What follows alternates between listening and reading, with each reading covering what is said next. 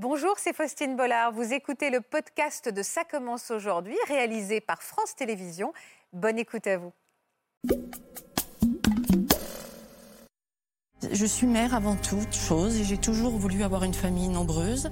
Je l'ai eue, mais pas avec le bon. C'est un escroc. Mon mari est un escroc. Il est poursuivi pour une dette de 2 millions d'euros à ce jour. Et je n'ai profité absolument aucunement de l'argent en question. Donc, Qu'est-ce qu'il en faisait de cet argent Il entretenait deux maîtresses. Et j'ai eu effectivement excessivement confiance dans cet homme. C'est intolérable, intolérable, et il a fait du mal à mes enfants. Et ça, je lui pardonnerai absolument jamais. À la limite que ce soit une affaire d'adulte, c'est déjà pas joli, mais faire du mal à mes enfants, c'est pas possible. C'est d'une violence absolument inégalable ce que j'ai vécu. Inégalable, une trahison de 26 ans. Je me suis levée avec mon mari, on a pris un petit déjeuner. Il y a des hommes qui sont, qui sont rentrés dans, chez nous et qui l'ont plaqué au mur et, euh, ils lui ont dit euh, dorénavant vous êtes en garde à vue pour euh, viol et agression sexuelle sur mineurs. Ça a été un énorme choc et ça faisait 20 ans qu'on était ensemble. Il a foutu en l'air euh, notre vie de famille. Il verra pacifier grandir. Et ils ont commencé à avoir une relation quand elle avait 14 ans. Je dis, tu te rends compte que tu as bousillé notre vie, tu as bousillé sa vie? Je dis, comment tu veux faire là? Qu'est-ce que tu veux faire? Et, euh, et j'ai plus de nouvelles de lui.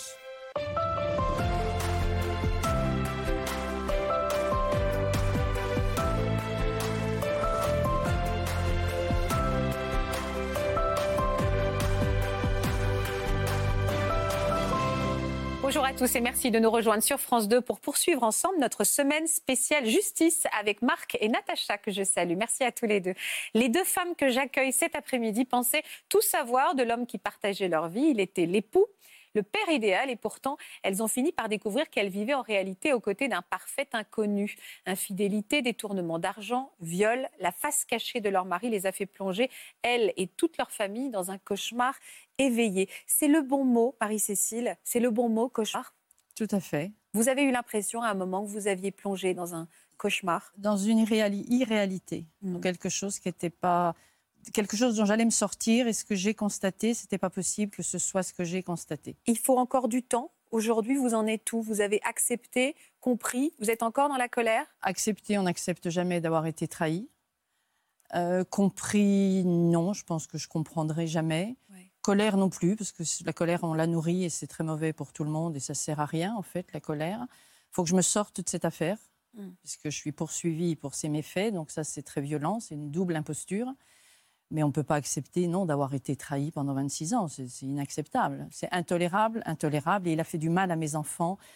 Et ça, je lui pardonnerai absolument jamais. Parce que c'est intolérable de faire du... À la limite que ce soit une affaire d'adulte, c'est déjà pas joli. Mais faire du mal à mes enfants, c'est pas possible. Et voyez, ça fait cinq ans et je ne peux toujours pas l'admettre. J'ai quatre enfants qui sont grands, mais c'est pas une raison. Il leur a fait un mal incommensurable. C'est effrayant et c'est pas possible. Je vous souris parce que le cœur de maman, mon cœur de maman, ah ben. reconnaît votre cœur de maman. Je suis mère avant toute chose et j'ai toujours voulu avoir une famille nombreuse. Je l'ai eue, mais pas avec le bon.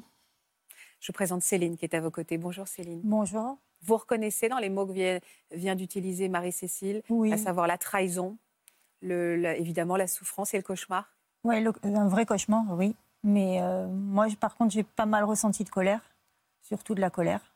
Et aujourd'hui, vous en êtes où? Aujourd'hui, je me reconstruis, ça va de mieux en mieux. Et euh, je commence à être heureuse. je commence à être heureuse. Vous allez me raconter, j'espère, ce nouveau bonheur aussi. Marie-Cécile, ça faisait combien de temps donc que vous étiez mariée? 26 ans de mariage, on a eu. Pour quel chef d'accusation euh, a-t-il été arrêté, votre époux? Alors, c'est violent, euh, exercice illégal de la profession. Il était expert comptable. Oui. Abus de biens sociaux, blanchiment d'argent, minoration de recettes et fraude à la TVA. Il était expert comptable, il avait son propre cabinet. C'est incroyable. Et, vous, avez été étonné de savoir, enfin, ah oui. de, tout ça, bien évidemment, mais euh, qu'il ait des problèmes avec la justice au démarrage. Vous pensiez que c'était euh, possible, ne serait-ce que ça? Enfin, ma question est juste, non, c'est insensé. Non, non, il y a des notions que j'ai découvertes. L'abus de biens sociaux, euh, le blanchiment d'argent. Bon, c'est pour moi, c'était totalement abstrait. Je suis absolument pas de cet univers-là. Je suis honnête, droite. J'ai été élevée euh, de façon excessivement respectueuse, excessivement honnête. Tu mèneras ta vie en droit fil, me disait toujours mon père, et c'est une citation familiale qui nous porte tous et qui m'a toujours portée. Et je me suis effectivement découvert avec un parfait inconnu, avec des fraudes. C'est un escroc. Mon mari est un escroc. Combien d'argent il a détourné, votre époux? Alors, la somme exacte détournée, je n'en sais rien, en fait. Par contre, je suis au même titre que lui. Il est poursuivi pour une dette de 2 millions d'euros à ce jour. Donc aujourd'hui, vous-même, vous êtes à son, à son titre, je ne sais pas comment on dit, mais euh, associé à lui dans cette dette. C'est-à-dire qu'aujourd'hui, vous êtes vous-même endetté. Alors, je suis poursuivie parce qu'on est le foyer fiscal, ce que l'administration fiscale appelle le foyer fiscal. Donc, ils ne font pas du tout la distinction entre le mari et l'épouse. Et ils ne font pas la distinction, ce sont exclusivement des dettes d'origine professionnelle, hmm. puisqu'il détournait de l'argent de son cabinet. Et je n'ai profité absolument, aucunement de l'argent en question. Qu'est-ce qu'il en faisait de cet argent Il entretenait deux maîtresses. Grand train avec deux maîtresses qui avaient des goûts euh, certainement euh, de luxe et des besoins euh, importants. Donc c'est double trahison en fait. C'est une double trahison et je suis vraiment, quand je, effectivement, cauchemar, c'est irréel parce que j'ai épousé un homme qui était un bon père de famille, le mari idéal. Il voulait une famille nombreuse, il était sérieux, issu lui-même d'une famille d'origine italienne dans laquelle les valeurs étaient très respectées. Hein, l'honnêteté, le travail, la mère de famille, les enfants. Et j'ai eu effectivement excessivement confiance dans cet homme. Est-ce qu'aujourd'hui, maintenant que vous faites le film en arrière, vous vous dites, là j'aurais pu peut-être tilter, là il y avait des signes Non non. Il s'est rien passé pendant 26 ans qui aurait pu ne serait-ce que laisser penser qu'il avait une vie amoureuse ailleurs Honnêtement, non. Hmm. Non. Vous meniez quelle vie pendant, avec vos quatre enfants, tous, tous les six Une vie de province. J'habite Annecy, en Haute-Savoie, donc très agréable, avec une maison, des enfants, des activités, du ski, des randonnées. Vous habitiez dans une maison tous oui, oui, oui, on, est on était tous dans une maison, une vie agréable. Euh, voilà. Classique. Classe très, heureuse. Très classique, heureuse. Et quel genre de papa c'était? Alors c'est là où c'est compliqué parce qu'effectivement c'était pas le père présent comme on peut l'imaginer. Bon, il est un peu aussi de l'ancienne génération où on s'investissait peut-être un peu moins. Et puis il travaillait beaucoup. Donc nous, le, mari pas très présent et le père non plus pas très présent, mettaient ça sur le compte d'un travail qui effectivement il travaillait au demeurant pas mal. D'accord. Et quel époux il était? Quel amoureux. non, j'aurais aimé être aimé différemment. Le, preuve en est, si vous voulez, non. Il n'a jamais été présent comme il aurait dû l'être, ça c'est évident. Est-ce que ça s'est passé du jour au lendemain? Ah non. Non, certainement pas. Mais non, mais quand vous avez appris les choses, qu'est-ce qui fait que comment il a été découvert? Comment il a été arrêté? Qu'est-ce qui s'est passé? C'est un matin, on est venu l'arrêter? Non. Euh, en avril 2018, il m'appelle un jour, il m'indique qu'on va le mettre en garde à vue. Ah oui, donc c'est un peu ça quand même. Hein. Alors absolument avril 2018, garde à vue. Il m'avait parlé en partie de cette fraude à la TVA, mais vraiment de façon très ténue. Il avait du bout des lèvres euh, expliqué qu'il avait peut-être un petit peu fraudé. Avec parcimonie, avec, euh, en distillant ces informations comme ça de façon vraiment pas très, pas très claire du tout. Et donc il m'appelle, je vais être placé en garde à vue. Moi, la garde à vue, c'est pour les criminels. Ah, bien sûr, vous avez dû avoir peur. Euh, voilà, donc je me suis demandé bien ce qui se passait. Mais je lui dis, attends, c'est pas pour. Alors il me dit, si c'est pour mes questions à la TVA. Je dis, écoute, est-ce qu'on fait vraiment de la garde à vue pour de la TVA Vous avez trouvé que c'était bizarre Je trouvais quand même que c'était bizarre. Je dis pas que ce soit pas grave hein, de faire de, au loin de là. Mais de là à faire de la garde à vue, bon, il est resté deux, trois nuits, hein, deux, trois jours, deux, trois nuits, qui ont été un véritable calvaire pour moi, parce que je savais pas ce qu'il en était, pourquoi, comment, etc. Il en est sorti, et puis avec son habileté habituelle, il a noyé le poisson. Hmm. Donc vous cherchiez à savoir, mais bon, il dit pas. Il n'a pas dit ce qui s'était passé. parce ben, garde à vue, c'est pas anecdotique. Hein. C'est de la faute à la TVA. Et puis il a repris sa vie comme si, euh, bon, bah finalement, il dit qu'il a été blanchi? Non. Les poursuites se ah, les poursuites se continuaient, mais voilà. Mais sans que je sois informée. C'est là où l'administration fiscale, ah ben, c'est le moins qu'on puisse dire. Et c'est là où moi, maintenant que je suis poursuivie, on m'a jamais tenu au courant de rien. Oui, alors que quelque part, vous étiez un peu poursuivi aussi par ricochet. Euh, tout à fait. Donc voilà, la vie s'est poursuivie à peu près normalement. C'est compliqué quand ouais, son mari a fait de la garde à vue, mais on fait à peu près normalement quand même, jusqu'en décembre 2018, date à laquelle il a été placé en détention provisoire. Alors là, c'est autre chose, c'est encore un level. C'est encore euh, autre chose. Donc la veille, il devait effectivement, il avait rendez-vous avec la gendarmerie et il était très inquiet. Je le vois gigoter sur le canapé, dans un sens, dans l'autre et tout, excessivement inquiet. Je dis, il n'y a pas de problème, puisque moi, il me disait qu'il n'y avait pas de problème. Donc, en soi, il n'y a pas de problème. Euh, bon, enfin, je le sentais quand même très anxieux. Et puis, il fêtait, il s'est présenté à la gendarmerie le lendemain et ils l'ont placé en détention provisoire. Ah, toujours sur cette histoire, selon vous, de TVA, selon lui, pardon. Selon lui, de TVA. Donc là, effectivement, ça devenait très complexe. Je reçois un SMS. Je pense qu'on a le droit d'envoyer qu'un seul message, parce qu'après, bien sûr, on vous prend votre portable, je pense. J'ai quand même, enfin quand même, je ne sais pas, mais celle qui a été informée. Alors là, le sol se dérobe sous vos pieds, parce que la prison, c'est encore une autre euh, dimension. Il vous a écrit quoi dans ce message? Je rentre en prison. Oh, c'est tout. Je pars en prison. C'est tout. Oui, point. Oh là là là là. Donc, euh, bon, je, me revois, j'étais au milieu de la foule, les bruits étaient assourdis. Je, bon, je suis vite, vite, vite rentrée chez moi. Sidération, quoi. Sidération totale, sidération totale. Qu'est-ce qui se passe, quoi? Qu'est-ce qui se passe? Mes enfants, j'en ai quatre, donc trois étaient à l'étranger. J'appelle le premier, je crois que je l'ai appelé 15 fois, il est encore traumatisé, il en parle. Il était en cours, mais je l'ai appelé, appelé, j'étais en larmes, viens, je ne sais pas ce qui se passe. Papa est en prison. Enfin, c'est très grave, la prison, ça va de soi. Mais on ne me dit rien. Donc, j'ai essayé d'entrer. Donc, mon fils est venu. Bon, on a pleuré, pleuré dans les bras l'un de l'autre. Qu'est-ce qui se passe Qu'est-ce qui se passe? Il est reparti. J'étais seule dans cette grande maison.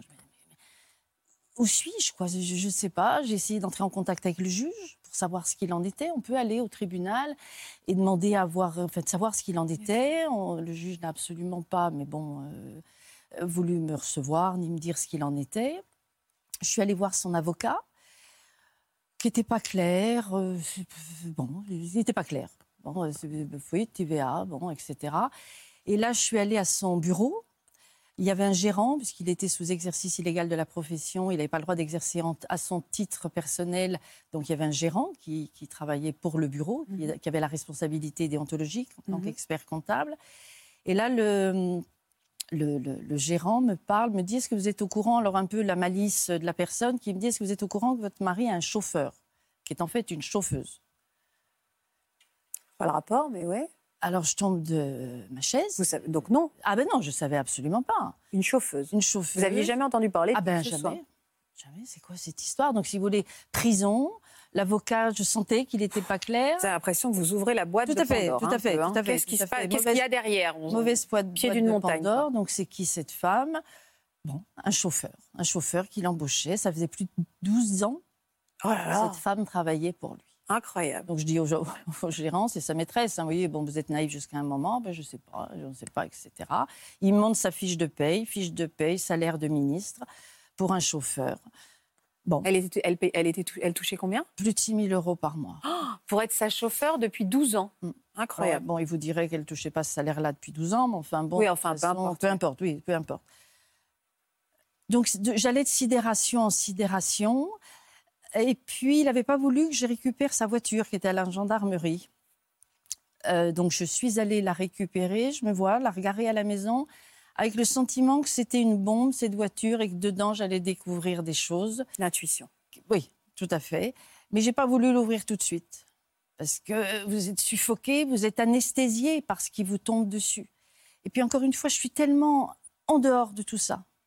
Moi, je veux pas d'ennui dans ma vie, donc je la conduis droite, comme ça au moins je suis sûre de ne pas avoir de soucis, sauf quand les autres vous en procurent. Donc voilà, je me retrouvais avec sa voiture, souvent mes enfants rentrent, c'était les vacances de Noël, on était au mois de décembre.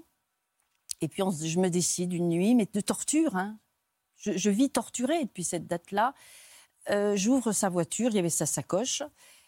Et là, je découvre notamment l'extrait du Grand Livre des Comptes, qui est une pièce comptable sur laquelle était mentionné le nom de, deux femmes avec des virements d'argent. Il y avait peut-être sur le mois en question plus de 100 000 euros. Oh à ces deux femmes, dont la chauffeuse? Alors, deux femmes, dont la chauffeuse en question. Donc, mais le, le ne se reconstituait pas vraiment euh, clairement. Donc là, c'est encore l'étape d'après. Il a donné plus de 100 000 euros à deux femmes. Ah ben, il y en a plus, puisque pour qu'on arrive à 2 millions d'euros, il y a plus de 100 000 oui, euros. mais en tout cas, quand vous découvrez ça, vous dites le mois dernier, mon mari a donné 100 000 euros à deux femmes. Voilà. Et puis, il y avait sa tablette sur laquelle sont reçus ces messages qu'il recevait sur son téléphone portable. Ah. Et je vois ma fille me l'attendre en me disant Maman, ça, ça va pas te faire plaisir. Euh, mon chéri, j'ai pas de tes nouvelles, euh, je suis inquiète, etc. Donc effectivement, ça recollait entre guillemets, enfin façon de parler, les messages adressés, les sommes d'argent. Ben bon, je suis naïve, enfin bon, bref, à des à des maîtresses. euh, Vous pensiez qu'il pouvait avoir une maîtresse? Ah pas du tout. Et votre, pour vous, votre couple allait bien? Comme au bout de 26 ans au- Non, parce que je disais moi-même, plus, on, plus, on- plus les années du mariage euh, durent, plus on s'aime finalement, parce que c'est très solide. Et on s'aime vraiment, on sait la personne qu'on a en face de soi. Donc, Bien vous dire ma, ma naïveté euh, totale, quoi. Donc là, euh, à nouveau, un nouveau coup près, quoi. Donc, à nouveau, un nouveau coup. Puis là, c'est de l'affect. C'est pas que de l'argent. Là, il m'a trahi Et puis aussi une, vraie- une trahison, quoi. Enfin, une trahison de femme, si vous voulez. Non, vous trompez. Alors oui, c'est pas le seul, c'est pas le premier, mais vous trahissez pas votre femme. Il y a quatre enfants. Il y a des valeurs qui ont quand même été excessivement bien posées au départ du mariage. La fidélité, ça fait partie des règles du mariage, si vous voulez. C'est, c'est- c'est- c'est- enfin, ça fait partie. Vous devez être fidèle, hein, c'est pas au choix. Ou alors on se quitte. Comme je disais toujours, on se quitte. On s'entend plus, il y a pas de souci, mais on se quitte. On se trahit pas, on se trompe pas. Donc voilà, il sort de prison. La prison m'appelle d'ailleurs, en me demandant d'aller le chercher. Donc moi j'y vais. Oui, ben effectivement. Non, mais c'est pas ça. C'est que vous l'avez accueilli comment? Enfin, vous le. Alors la prison, c'est très violent. Ah oui. Ces Vous bâtiments. basculez dans un monde Dans un- totalement. un- euh, les prisons, c'est une prison. hein. C'est ouais. Des gros blocs, des fils de Vous barbelés. n'avez jamais été là-bas, quoi.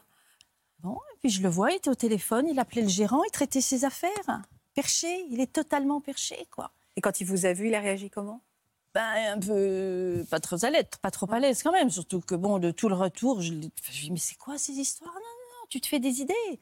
Ah bon? Je me fais des idées et aujourd'hui encore, je me fais des idées. Mais je ressasse le passé. Mais justifier comment? Ah, Les sommes d'argent euh, Tu te fais des idées. Je me fais des idées, il y a rien. Et il est toujours lui dans ce déni-là. Là, je pense qu'il y a du travail. Mais quand vous le mettez face, au, ne serait-ce qu'aux sommes, vous avez dû le faire 15 fois, mais en disant c'est quoi cet argent? Ah ben alors il y en avait une, donc c'était le chauffeur, donc c'était normal. Non, elle travaillait beaucoup, donc c'était normal qu'elle soit payée ainsi. Et hum, l'autre personne, il l'avait embauché, c'était une promesse d'embauche pour euh, travailler au sein du cabinet. Il lui avait fait un vague travail pour euh, les risques psychomoteurs liés au travail dans les entreprises dans lesquelles il travaillait. En fait. Et le texto de mon amour, je me fais du souci?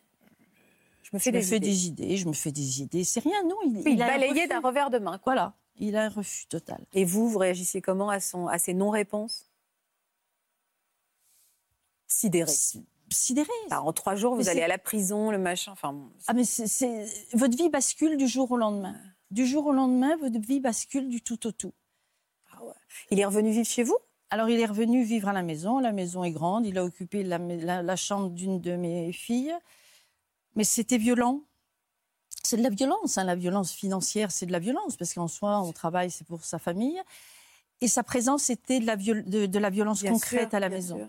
Et puis c'était la veille de Noël, vous me disiez? Alors non, il est sorti après Noël. Lui, il a passé Noël en prison. Euh, sa présence était devenue violence concrète vis-à-vis de nous et vis-à-vis des enfants qui étaient encore là quand il est, quand il est sorti. Vous, vous aviez dû passer un Noël compliqué. hein.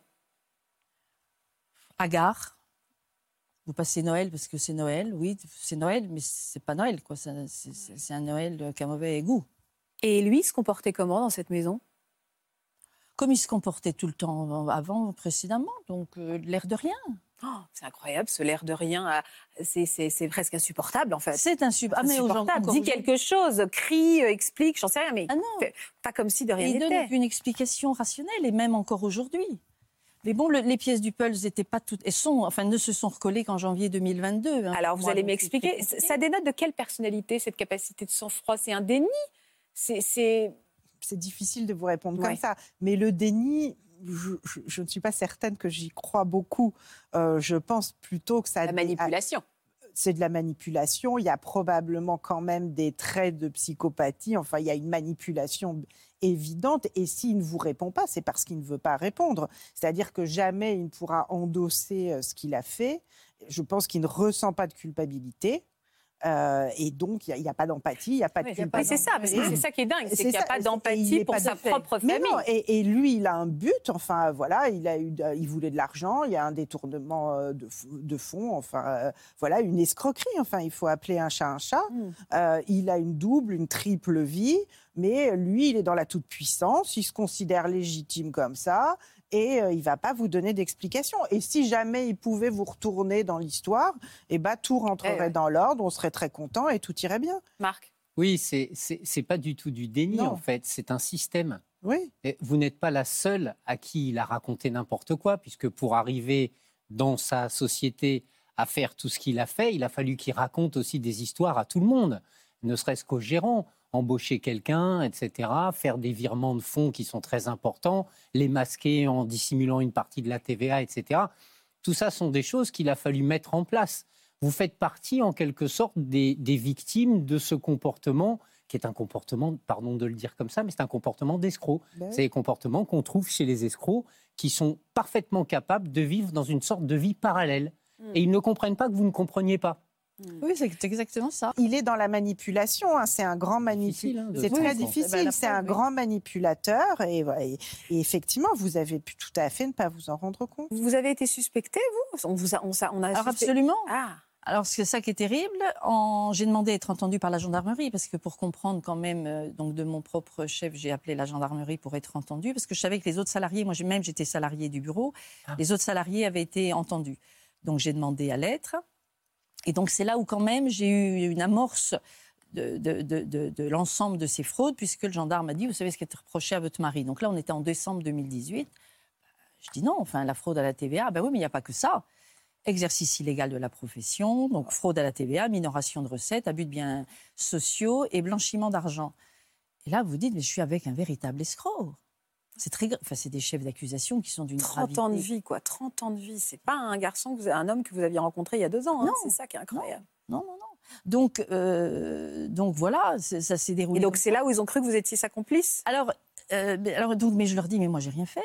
Ah ben on dit, et ils me disent, mais textuellement, ah mais on sait, on vous a mis sur écoute téléphonique et on a, on a euh, analysé vos comptes. Bien sûr. Mais c'est excessivement violent, si vous voulez, de savoir que vous avez été à votre insu sur écoute, sur écoute téléphonique. Moi, j'ai pas de vie parallèle, hein, ça saurait. Mm. Mais c'est terrible. c'est d'une violence, c'est une, une, violation de ma vie privée qui, est, indicible, si vous voulez. Plus l'examen de mes comptes, j'ai pas de dépenses, je n'avais pas la possibilité euh, extravagante, mais c'est excessivement violent, si vous voulez, de savoir qu'à votre insu, ah ben ils me disent, on sait, vous n'avez rien fait. Et moi, naïve mais sincère, je me revois leur dire, vous auriez dû me demander, je leur ai dit, je n'avais rien fait. Et, et je reste traumatisée par mes dépenses de carte bleue. Parce que je me dis, j'ai été suspectée, bon, encore une fois, je ne fais aucune dépense. Il m'arrive de retirer du liquide pour pas qu'on sache que je. Parce que je reste traumatisée d'avoir été comme ça, violée dans ma vie, espionnée dans ma vie, dans ma vie personnelle. La cohabitation, elle a duré combien de temps après son retour de prison? Je dirais trois mois maximum. C'était devenu irrespirable. C'était devenu irrespirable parce que vous ne savez pas tout, il veut rien vous dire. Bonjour les déjeuners de famille en plus. Enfin non mais sérieusement avec ah cette ben pesanteur, c'est terrible. Non non non non non non non non non non c'était devenu c'était devenu c'était devenu irrespirable. Bah alors, qu'est-ce qui s'est passé au bout de tout Irrespirable, donc je l'ai mis dehors. Il, bon, il est allé habiter dans un appartement qui appartient à sa mère, bon voilà, quelques kilomètres de chez nous. Et puis la procédure s'est poursuivie, sa société a été mise en liquidation judiciaire. Donc nouveau choc, parce que moi, malgré tout, je m'étais investie dans cette société qui fonctionnait depuis, une vingtaine d'années, qui fonctionnait plutôt bien, par contre. Bon, alors, euh, à quel titre, euh, à quel, bon, dans quelle mesure, mais enfin, en demeurant, elle fonctionnait bien. donc on s'est retrouvés du jour au lendemain, lui sans emploi, moi sans emploi et sans société. Hmm. Tous les employés ont été licenciés, moi aussi, mais contrairement aux autres, licenciés, aux autres euh, employés, pardon, l'administration fiscale a requalifié mon contrat de contrat fictif. L'épouse, c'est très facile. Et donc là, l'agressivité à mon égard a commencé. L'épouse, c'est très facile de l'incriminer de tous les mots. Donc, contrat fictif, j'ai fait trois ans de procédure compte tenu des délais, prud'homme. Et après les prud'hommes, le liquidateur et les AGS. Les AGS, c'est L'assurance générale des salaires. C'est un organisme que vous payez tous quand vous avez des salaires, parce qu'il y a une partie qui est prélevée pour ça, et qui sert en fait à faire l'avance ou à payer les conséquences d'une liquidation judiciaire concernant les employés. C'est-à-dire quand une société est en liquidation judiciaire, dans le mois qui suit, le liquidateur doit procéder au licenciement et payer les soldes de tout compte de l'ensemble. Donc, comme en général en liquidation judiciaire, la société n'a plus d'argent, c'est les assurances générales des salaires, les AGS, qui payent au lieu et place. Voilà, donc Conseil des prud'hommes me donne raison. Ben oui, il y avait un contrat de travail, j'avais les justificatifs. Euh, bon, voilà. Ils font appel de la décision. Mhm. Donc ça a duré trois ans et j'ai été reconnue dans mon contrat de travail. Mais pendant trois ans, aucun revenu. oh là là, vous avez vécu comment? Ben, heureusement, il y avait quelques économies, mais trois ans, trois, quatre enfants étudiants, enfin, ça a été très, très, très, très, très, toute seule. compliqué et toute seule. Et puis psychologiquement très abîmée. Ben, cabossée, euh, touchée dans mon intégrité, c'est ça qui est terrible, si vous voulez. C'est très, très complexe. Hein. Le, il y a un contexte absolument effrayant. Vous aviez des amis? Parce que vous aviez que des amis de couple? Vous avez, vous avez des amis qui... on avait des amis de couple qui sont devenus mes amis, dont un très bon ami d'enfance de mon ex-mari. Bon, je crois qu'il le voit toujours, mon mari, mais qui est devenu vraiment et qu'il l'a connu enfant. Donc, euh, c'est une jolie relation, vraiment euh, très sympathique. Et puis, oui, quelques amis. Mais vous savez, les amis, quand vous avez de gros, gros soucis, c'est mm. compliqué. Parce que vous avez ceux qui vous donnent des conseils, ceux qui auraient fait différemment, ceux à qui ce serait jamais arrivé c'est compliqué. c'est difficile, ouais. Très, très compliqué. Mais oui, j'ai des amis, bien sûr, oui. Et, et, vous en avez su un peu plus sur ces femmes? C'était vraiment leur maîtresse, sa maîtresse euh, Alors, j'ai demandé à être partie. Donc, parallèlement à, ce, à ces procédures de, concernant mon contrat de travail, j'ai appris à la suite de ça que j'étais poursuivie, donc exactement au même titre que lui. Donc, nous menons, et nous menons toujours avec mes avocats, des procédures pour faire barrage à ce qu'on appelle la solidarité fiscale entre époux, qui autorise j'ai du mal à dire autorise. L'administration fiscale a réintégré toute la fraude professionnelle dans les revenus personnels du foyer fiscal et donc a recouvré ses dettes autant sur l'époux que sur l'épouse. Mais là, quand il y a un jugement contre l'un des deux, qui montre que c'est l'homme, son mari qui a été l'escroc et pas elle. la femme, euh, euh, Marie-Cécile, ne doit pas être exclue de cette procédure, mais même par euh, bon, alors, ce que vous, à l'immédiateté, quoi. Ce que vous dites, Faustine, est tout à fait le reflet de la vérité, à une exception près, celle de l'administration fiscale. C'est-à-dire que lorsqu'une personne commet des exactions, des malversations privées, j'allais dire, dans un cadre privé, c'est lui qui est redevable de cet argent et son foyer n'est absolument pas concerné quand il s'agit de l'administration fiscale, elle raisonne en termes de foyer fiscal. C'est-à-dire que ce n'est pas seulement monsieur, mais c'est monsieur et ou madame. Et la solidarité fiscale, elle s'entend quel que soit votre régime matrimonial. Les gens ont l'impression parfois en, faisant un contrat de séparation de biens qu'ils seront à l'abri, y compris vis-à-vis de l'administration fiscale. C'est faux. Et pourquoi est-ce que les revenus professionnels sont réintégrés? Parce que l'administration euh, fiscale considère que les exactions professionnelles elles ont permis à cette personne de vivre, donc elles sont passées en quelque sorte dans son patrimoine personnel elle devient à ce moment-là un revenu du foyer fiscal. Vous le dites très bien, mais moi, si je voulais encore le faire de façon familière, parce que Marie-Cécile a bénéficié des avantages de cet argent de la famille, ça la, rend complice oui, mais c'est encore pire que ça, parce que quand bien même elle démontrerait qu'elle n'en a pas profité, la solidarité fiscale existe oh quand même. Ben oui, l'État. Parce que le cas n'en est pas profité, non, mais puisque bien. au centime près, euh, ce sont les maîtresses en question qui en ont. Euh, Sinon, vous auriez été poursuivi pour complicité ou pour recel de l'ensemble des délits que votre mari a commis, c'est-à-dire d'avoir profité des fruits des, malversations qu'il a pu commettre. C'est là où se rajoute l'injustice, c'est l'insupportable injustice. Ah, vous ronge, ça ronge. Ça. Alors euh, voilà, donc c'est effrayant, c'est effrayant. Et donc ils ont mis en vente, sans que je sois du tout informée, un appartement qui m'appartient. Qu'à vous qui appartenait pas à votre Moitié-moitié, si, moitié, enfin 60-40, 60 pour moi, 40 pour lui. Et ils l'ont vendu, mais sans, me, sans que je sois euh, informée des procédures. Et quand j'ai rencontré son avocat, je lui ai dit, mais vous auriez dû me tenir au courant. Déjà, ça n'aurait pas duré si longtemps, ces histoires de fraude. Ah ben non, déontologiquement, c'est votre mari, notre client. Attendez, je lui ai dit, déontologiquement, c'est lui votre client, et déontologiquement, l'administration fiscale a le droit de me poursuivre sans que je me sois jamais défendue? Tu commets des infractions et c'est moi qui les paye. Non, mais ça, c'est. Et puis, qu'est-ce qui peut être pire tes maîtresses avec. C'est ça. Alors, il y a en plus, en toile de fond, il y a la ah trahison euh, amoureuse. D'ailleurs, il y a eu le procès combien de temps après? Alors, j'ai demandé à être partie civile. Oui. En janvier 2022, donc c'est récent, ce qui m'a permis finalement de tout comprendre. Alors, qu'est-ce que vous avez appris pendant ben, Ils étaient là tous les trois. Donc, mon ex-mari et puis ces deux, ces deux femmes. Vous les avez vues, les maîtresses? Oui. Sinistre. le, le, tableau le plus sinistre que j'ai jamais vu de ma vie, quoi.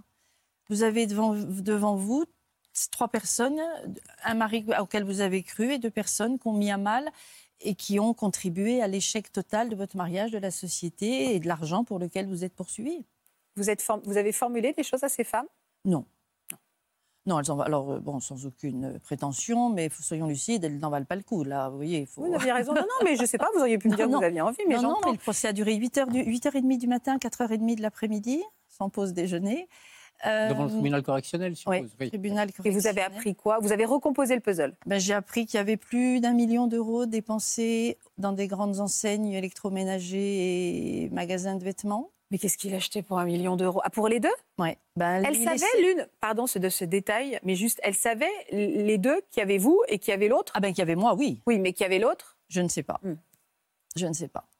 Un million d'euros de cadeaux de pour elle. Donc son avocat disant avec un humour que j'ai pas du tout apprécié que s'il a acheté des barésies et des appareils à gaufres, c'est son problème. Le problème, c'est que c'est le mien aussi. Bon, non, son avocat pénalise. Bon, il, aurait pu se dispenser de ces propos-là devant moi, en plus. Donc après, j'ai pu témoigner. Les juges étaient euh, suffoquées. Bon, elles ont l'habitude. Hein. C'était trois femmes, excusez-moi, mais elles étaient très à l'écoute et très, elles ont été excessivement réceptives. Je leur dis, vous voyez, toutes les malversations que vous venez d'énoncer, je suis poursuivie pour. Or, mon avocat était assis sur le même banc que l'avocat de l'administration fiscale. Bien sûr. Il y avait également les clients. On est bon. Donc, est-ce que les parties civiles se poursuivent entre elles? Oui, bien sûr. Point d'interrogation. Elles ont été très touchées par mon témoignage. Elles ont volontairement rédigé un délibéré en ma faveur pour que je sois désolidarisée, parce que dans cette question de solidarité fiscale, l'administration fiscale aurait la possibilité de a la possibilité de désolidariser les épouses. Et ça, c'est possible, ça. Hein? C'est possible. Donc d'être gracié un peu de son. Bah, c'est de cet ordre-là, c'est-à-dire que c'est le bon vouloir de l'administration fiscale. Hein. Mais ça n'a pas été le cas. Le problème, c'est que vous demandez à votre créancier de vous désolidariser. Quel intérêt a-t-il? Parce qu'il ne va pas récupérer d'argent. Donc c'est vraiment Il y a un juste. conflit euh, d'intérêt qui est absolument. Euh, et en plus, vous aujourd'hui, pardon, mais je pousse, mais j'imagine que vous aussi, ce résumé, enfin ce raccourci est fait. C'est-à-dire que dans ces 2 millions d'euros dont vous êtes endetté, ces 2 millions d'euros, en effet, ont servi. C'est-à-dire que vous aujourd'hui, vous remboursez des cadeaux qu'il a fait à ses maîtresses. Absolument, très concrètement. Oh c'est insupportable. C'est insupportable. Hein. c'est insupportable. Surtout qu'on vivait décemment, mais on ne vivait absolument pas euh, luxueusement. Oui, il, vous il, a, plus gâté ses maîtresses ah bah, finalement que votre vie de famille. Il ne pouvait pas être luxueux partout. Hein. Oui, c'est le problème c'est vrai qu'en fait, vraiment, je ne sous-estime pas du tout la souffrance infinie qui doit vous animer, mais c'est tellement énorme. C'est pour ça qu'on en parle aussi un peu stupéfait, ah, et même avec presque des traits d'humour, tellement on se dit c'est, c'est insensé. Mais vraiment, j'imagine à quel point votre monde s'est écroulé, ah, à quel point... Euh, totalement, bah, bien sûr. totalement. Et donc l'administration fiscale, en l'occurrence, me reproche ma mauvaise foi, donc c'est l'argument juridique un peu complexe à déterminer. Euh, et me dit donc elle a une mauvaise foi et je peux rembourser. Et pour les 2 millions de dettes, et c'est pas une blague, j'ai donné d'ailleurs les, preuves hein, pour que vous me croyez, je peux rembourser 261 euros par mois pour les 2 millions de dettes. Il me faudrait donc vivre 637 années pour rembourser la dette en question. Donc, si vous voulez, la mauvaise foi, en plus, c'est quelque chose de violent parce qu'on me dit, elle ment et on touche à mon intégrité. Or, je ne mens pas. Je ne mens absolument pas, je n'ai pas profité, c'est prouvé de l'argent en question. Je suis de bonne foi absolue, contrairement à l'administration fiscale, mm. qui, elle, est d'une mauvaise foi mm. absolue dans, cette, dans ses poursuites à mon égard. Il a eu quoi comme peine, votre époux? Il a eu trois ans. Ex-mari, du coup? Oui, il a eu trois ans de prison. Ferme? Il a fait ferme, il a fait deux mois, mai-juin 2022. Il a demandé une liberté conditionnelle. En l'attente du procès suivant de l'appel, il a fait appel. Oui, il a fait, en fait, il a, fait une, il a été incarcéré à l'audience, je suppose, ou dans la foulée. enfin, ça, et en relevant appel, en fait, il, a la possibilité de demander de se retrouver devant la cour d'appel dans les mêmes conditions que devant le tribunal correctionnel, donc de se présenter libre. Je suppose que voilà, qui a été fait. C'est ça. Et, euh, donc aujourd'hui, il est en liberté. Voilà. Il habite où? Enfin, pas, le lieu, mais euh, vous avez des nouvelles régulièrement? Parce que père de vos enfants? Que les conditions pour nous être désolidarisés, il faut rupture de la vie commune, mais ils nous maintiennent dans des procédures communes. Donc vous êtes obligé de communiquer avec. Je suis obligée.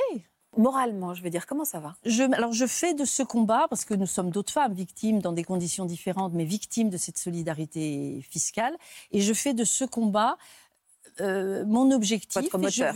voilà, c'est mon moteur, et je veux absolument euh, faire changer cette loi parce que c'est absolument c'est de la violence légale faite aux femmes par l'administration fiscale. Hein. c'est du racket fiscal. Vous appelez les choses par leur nom. Donc on, nous avons présenté, j'ai des avocats extraordinaires parce qu'ils ont bien compris et mesuré la part d'humain. Vous faites un métier extraordinaire. Moi, non, mais vraiment, ils ont mesuré la part d'humain dans l'inhumain et mesurer la démesure de la situation dans laquelle je me retrouve. Donc on a présenté ce qu'on appelle une QPC, c'est-à-dire une question prioritaire de, constitutionnalité, dans laquelle on dit, c'est auprès de la Cour de cassation, dans laquelle on dit votre loi, elle n'est pas légale. J'ai pas pu me défendre.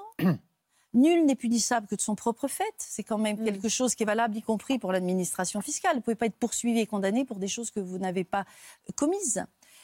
Et ça porte atteinte à mon droit de, la- de propriété. La propriété est un droit inviolable, preuve qu'il y a un souci. Et il y a une question de proportionnalité de la peine par rapport euh, Mm. à ce que vous encourez, qui n'est pas du tout respectée. 637 ans, de qui se moque-t-on Hmm. Qu'est-ce que. Pardon de cette question, mais j'aimerais. Est-ce que vous avez un homme dans votre vie? Non, non, non. Mais Votre éclat de rire me laisse imaginer qu'aujourd'hui, la confiance doit Ah, être euh, terriblement si mise à mal. C'est compliqué, c'est compliqué. Parce que cet homme, je lui ai tout donné.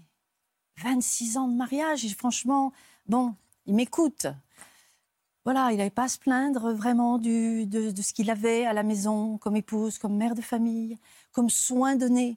Un soin archaïque hein, que les femmes ne font plus, elles ont bien raison envers leurs époux. C'est- d'une violence absolument inégalable ce que j'ai vécu. Inégalable, une trahison de 26 ans.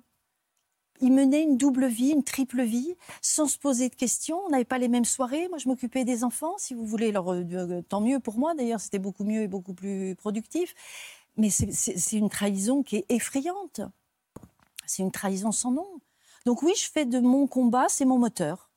Voilà. Et je veux y arriver. J'espère que la Cour de cassation, bon, c'est complexe. hein. Et on peut se relever de 26 ans de trahison, et y compris sentimentalement, parce qu'on a, Oui. on a terriblement envie que vous partagiez la vie d'un homme bien maintenant.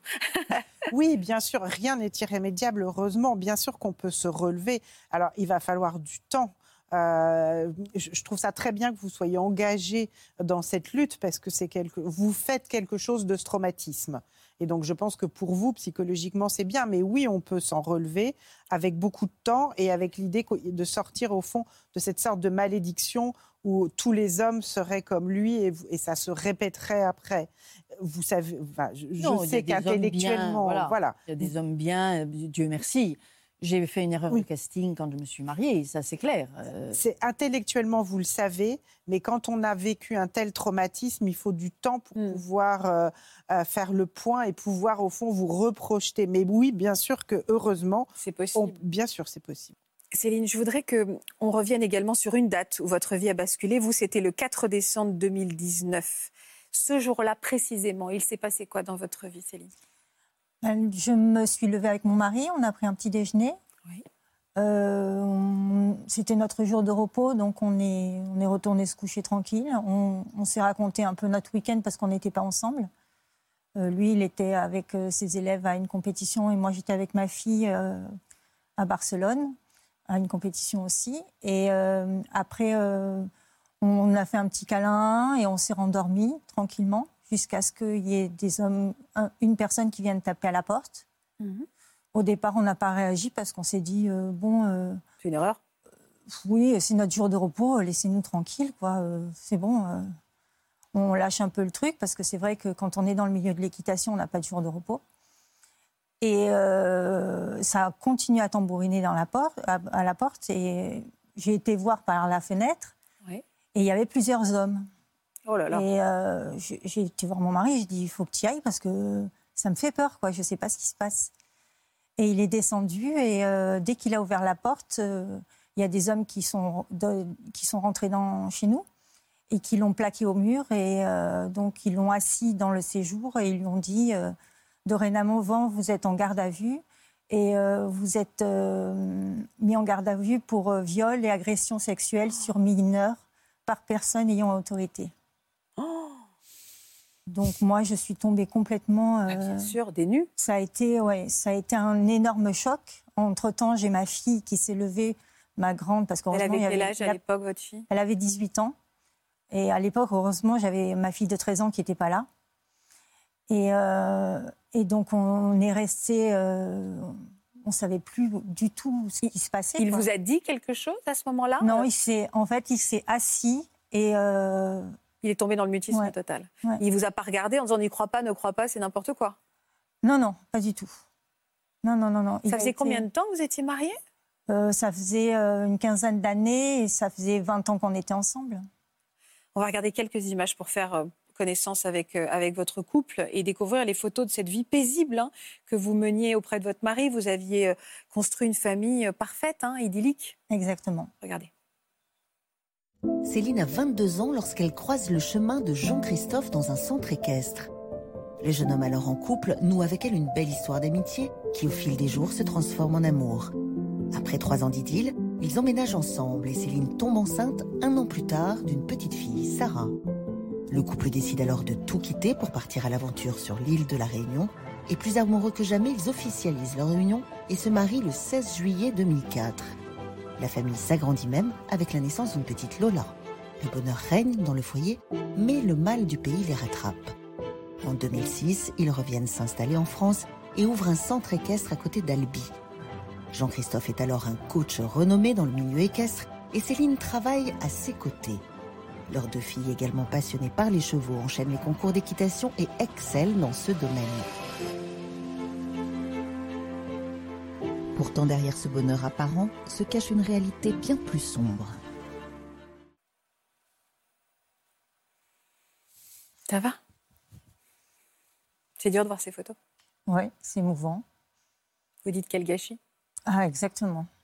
C'est un véritable gâchis. Il, a, euh, il a foutu en l'air euh, notre vie de famille. Et euh, c'est surtout qu'il il verra pas ses filles grandir. Et les filles n'auront pas de papa pour leur mariage, n'auront pas de papa pour. Qui était cette femme qui avait porté plainte contre lui pour qu'il soit arrêté ce jour-là? C'était cette jeune fille, cette jeune fille. C'était une jeune fille à l'époque, quoi? En fait, euh, elle avait 17 ans. Au moment des faits? Au moment. De la plainte? Au moment, non, au moment de, la plainte, euh, elle, devait avoir 19 ans. Mais au moment, des faits, elle, euh, devait avoir 17 ans. Elle était entre 17 et 18 ans, quoi. En fait, ça, elle allait avoir 18 ans. Mais c'est surtout qu'elle était en sport-études chez nous. Parce que vous, vous accueillez des jeunes oui. cavalières. Cavalières et cavaliers. Mhm. Et il était l'entraîneur? Il était le coach, oui. Mhm. Vous, vous aviez quel lien avec ces jeunes filles?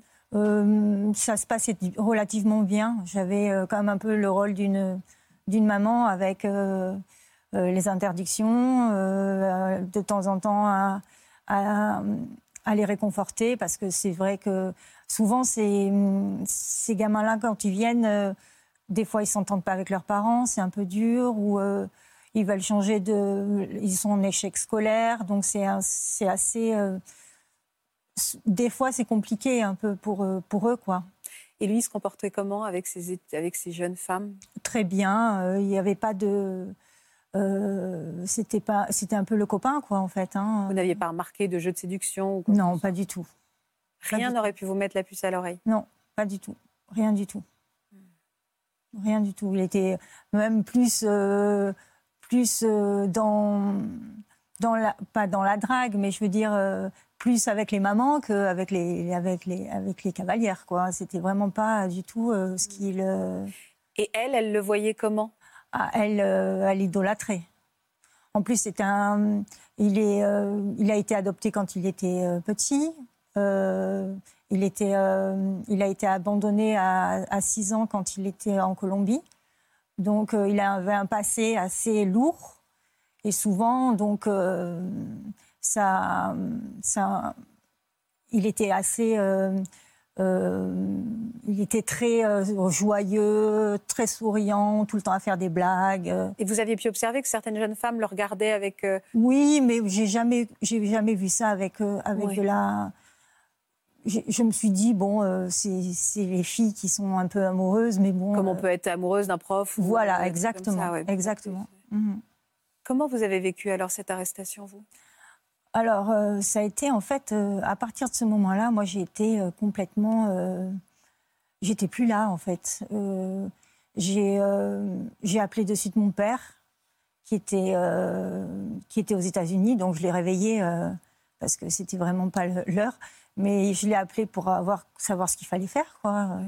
Donc, on a trouvé un avocat. moi, j'étais complètement euh, moi, pour moi, il n'avait rien fait. Quoi. Je dis, c'était une, c'était une erreur. Il n'y avait pas cru une seconde. Ah, pas une seconde. Non, non, non. Parce que comme il y avait pas mal de jalousie, d'autres, d'anciens clients et tout ça, et que j'étais au courant qu'une une personne avait appelé déjà, qui avait, elle essayait de chercher la, les petites, la petite bête en fait, mais euh, moi je me suis dit à tous les coups. euh, Pour vous, c'est quelqu'un de malveillant. c'était un en fait. coup de montée. Ouais, Ouais. c'est ça. ouais. Ouais. Pas la jeune fille, hein, mais euh, je veux dire, tout ce qu'il y avait autour, c'était un petit peu un coup monté. Et, euh, et pour moi, jamais j'aurais pensé à un truc pareil. Quoi. Pour moi, il m'avait. il- Pour moi, euh, je disais toujours, mais moi, euh, mon mari, m'a jamais trompé. Quoi. Et, lui, il a, et lui, il a dit des choses euh, pendant cette garde à vue? Il a rien dit. Non, il a rien dit du tout. Euh, donc en à chaque fois, en plus, l'avocat me- tenait au courant. Il me disait bon, il, n'a rien dit. Il, il- reste sur ses positions. Il n'a rien fait. Il n'a rien dit. Et, et quand il est sorti de gar- garde à vue, donc il est passé devant le juge d'instruction. Mhm. J'ai été le chercher. J'ai euh, donc il m'appelle. Donc moi, je dis c'est bon. Euh, Fini. C'est fini. Fin du cauchemar. Euh, Voilà. On, a la- on, on est à la fin, tout, tout est bon, quoi. Donc, euh, il est rentré dans la voiture, je l'ai serré dans mes bras, je lui dis bon, euh, ouf, ça y est, t'es sorti et tout, et, et donc on roule, et d'un coup, il me dit ben, je vais retourner en prison. Je dis comment ça, tu vas retourner? Oui, parce que j'ai dit que j'avais couché avec euh, avec elle. J'avais couché une fois avec elle. Alors moi, je me suis euh, obstinée. J'ai dit, t'as couché quand avec elle? Avant, quand elle, elle avait encore 17 ans ou quand elle avait 18 ans? C'est pas du tout 18 ans la majorité sexuelle. voilà, c'est bien avant. Hein, c'est On parle de 15 ans, majorité hein. sexuelle tout simplement parce que euh, la loi distingue les infractions sexuelles sur ce qu'on appelle les mineurs de 15 ans, c'est-à-dire des personnes qui ont jusqu'à 15 ans. Et au-delà de 15 ans, Voilà. on parle aussi évidemment de consentement nécessaire à toute euh, relation sexuelle, mais ce n'est plus une circonstance aggravante. Le fait que d'attaquer en quelque sorte quelqu'un de moins de 15 ans, c'est une circonstance aggravante, comme le fait d'être une personne ayant autorité. Qu'est-ce que ça veut dire? Les personnes ayant autorité sont les personnes qui peuvent, par leur rôle et par leur position, imposer un certain nombre de comportements à des gens. Ce qui est le cas, évidemment, c'est un cas de figure classique du professeur par rapport à son élève, euh, de, de l'oncle par rapport à, à sa nièce, des choses comme ça. Vous la connaissez, cette jeune femme? Oui, très bien. Je l'adorais en plus. C'est quelqu'un que c'est une, une jeune fille que j'aimais beaucoup euh, et euh, qui était un peu perdue, mais euh, que que j'ai toujours soutenue. ouais. Et quand, quand vous lui avez demandé à quel âge, euh, quel âge elle avait quand ils avaient couché, en- quand ils avaient couché ensemble, vous Il ne savait pas. Lui, pour lui, euh, l'âge, c'était pas quoi. Ça n'a jamais été très important en fait. Et, Euh, et vous, quand il vous a dit ça, qu'est-ce qui, qu'est-ce que vous avez euh, retenu? Vous avez l'âge, la possibilité que ce soit un viol, la tromperie aussi, la trahison? Moi, pour moi, ça a été surtout la trahison et la tromperie, quoi. Et après, j'ai euh, j'ai vu la mesure du. Quoi, quand j'ai vu le papier après. Oui, la euh, gravité voilà. des faits. ouais, euh, ouais. Mais, euh, mais quand j'étais en. Quand il était en garde à vue, j'ai été interrogée par, par le maréchal des logis. Et euh, bon, il m'a posé pas mal de questions et après il m'a demandé, mais euh, donnez-moi le nom des, euh, des cavalières, des filles qui, qui ont été pendant toutes ces années chez vous. Donc moi, tout naturellement, euh, j'ai donné le nom de, de toutes les cavalières, dont une, euh, une cavalière qui était quand même qui a vécu euh, cinq ans avec nous Mhm. et qui était quand même un peu amoureuse de, de mon mari. Mhm.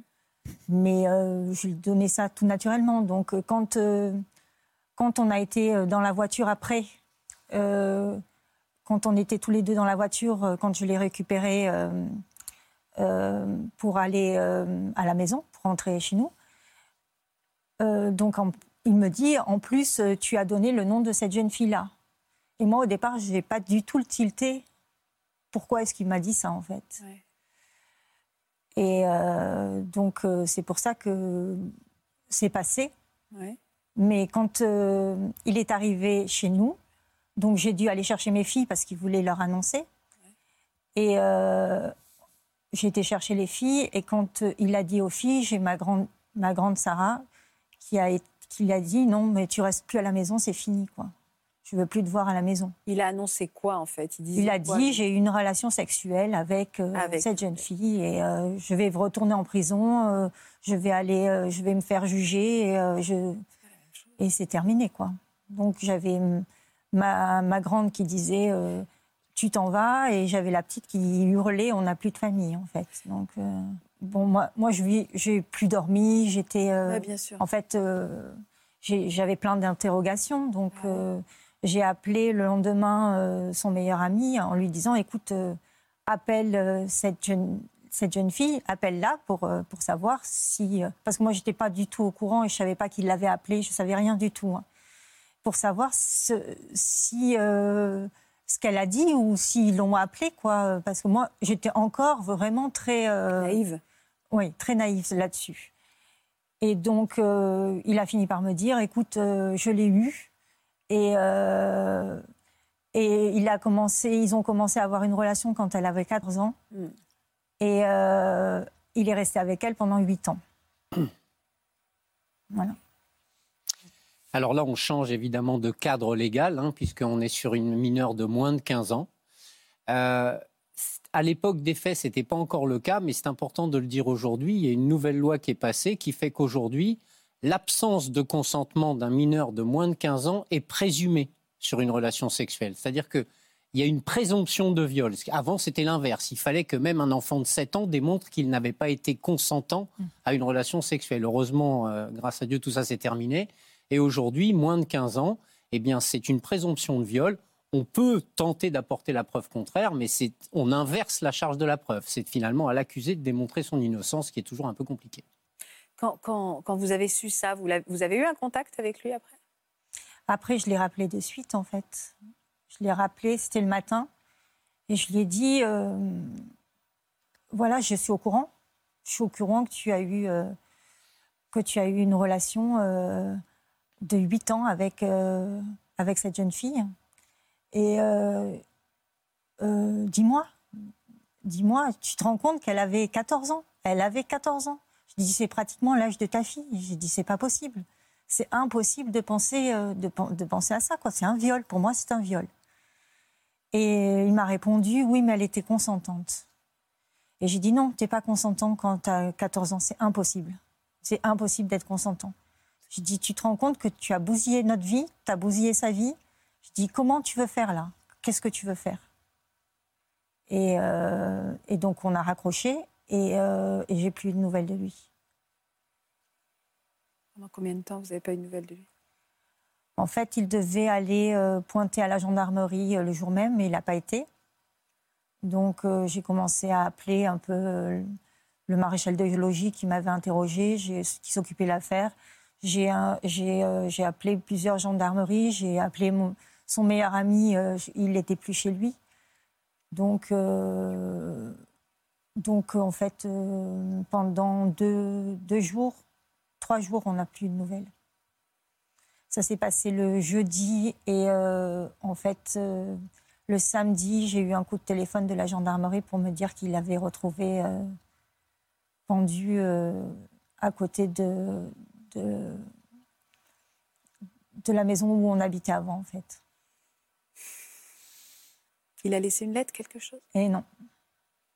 J'ai cherché. Hein. J'ai cherché parce qu'il était avec notre voiture et j'ai cherché dans tous les recoins parce que je me suis dit peut-être qu'il va, il va, les gendarmes ont pu retrouver quelque chose ou euh, parce qu'elle a été fouillée la voiture et j'ai cherché, j'ai, parce que en fait mes filles m'ont demandé, euh, il n'a pas laissé quelque chose. Comment vous interprétez son geste, vous? Je pense qu'il a voulu. Euh, déjà, il n'a pas supporté parce que quand il est sorti de, garde à vue, il n'était plus là. Hein. C'était un autre homme en fait. Hein. Euh, il a voulu nous protéger, je pense. Et il n'a pas voulu faire face non plus, euh, surtout à nous, en fait. Parce que lui, il était prêt, je pense, à aller en prison. C'était pas le. Mais avec peut-être les mots que je lui ai dit, peut-être qu'il a. Il a préféré arrêter. Dire... Après, c'est difficile de de savoir vraiment. bien sûr. Mais pour moi, c'est pas un acte de lâcheté, ça c'est sûr. Parce qu'après, euh, beaucoup de personnes ont dit qu'il était lâche, mais euh, pour faire ce qu'il a fait, euh, je ne pense, pas, je pense pas que ce soit de la lâcheté, ça c'est sûr. Quel regard vous avez? Quels, sont les sentiments que vous avez aujourd'hui envers cette histoire, envers lui bah, Aujourd'hui, je commence à m'apaiser, ça c'est sûr.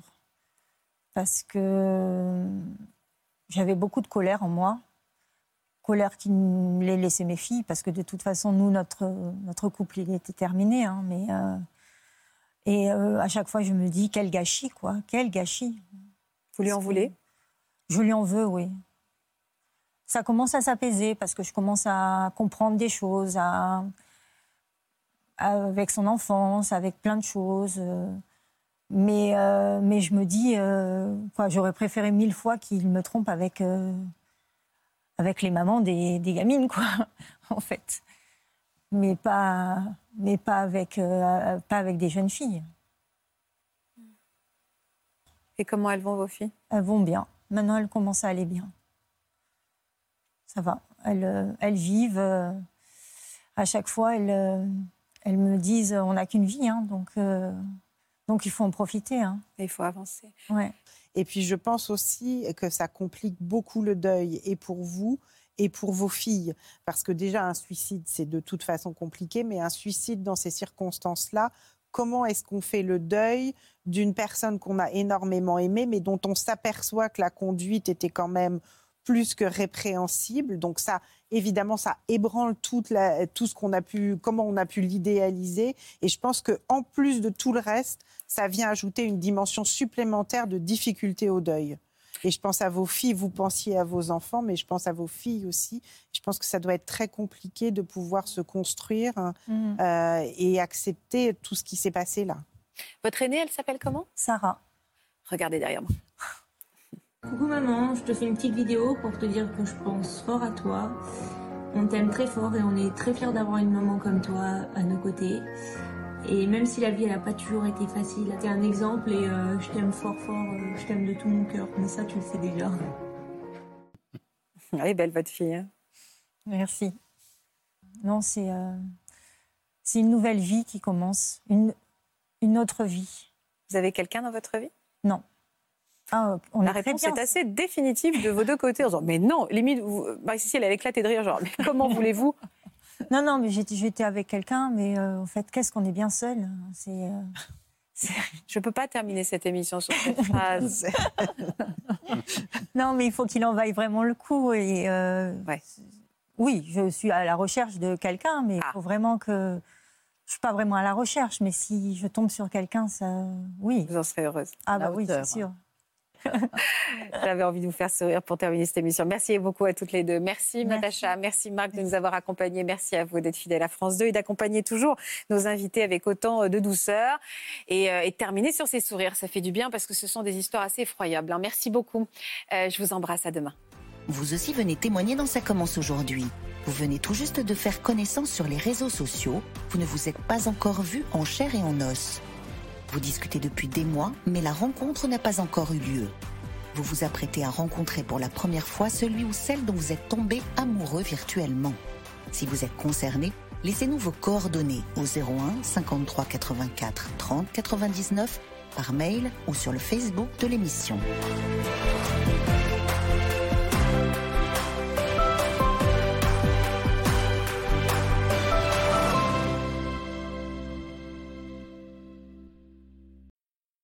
Voilà, j'espère que ce podcast de Ça commence aujourd'hui vous a plu. Si c'est le cas, n'hésitez pas à vous abonner. Vous pouvez également retrouver l'intégralité de nos émissions sur France.tv.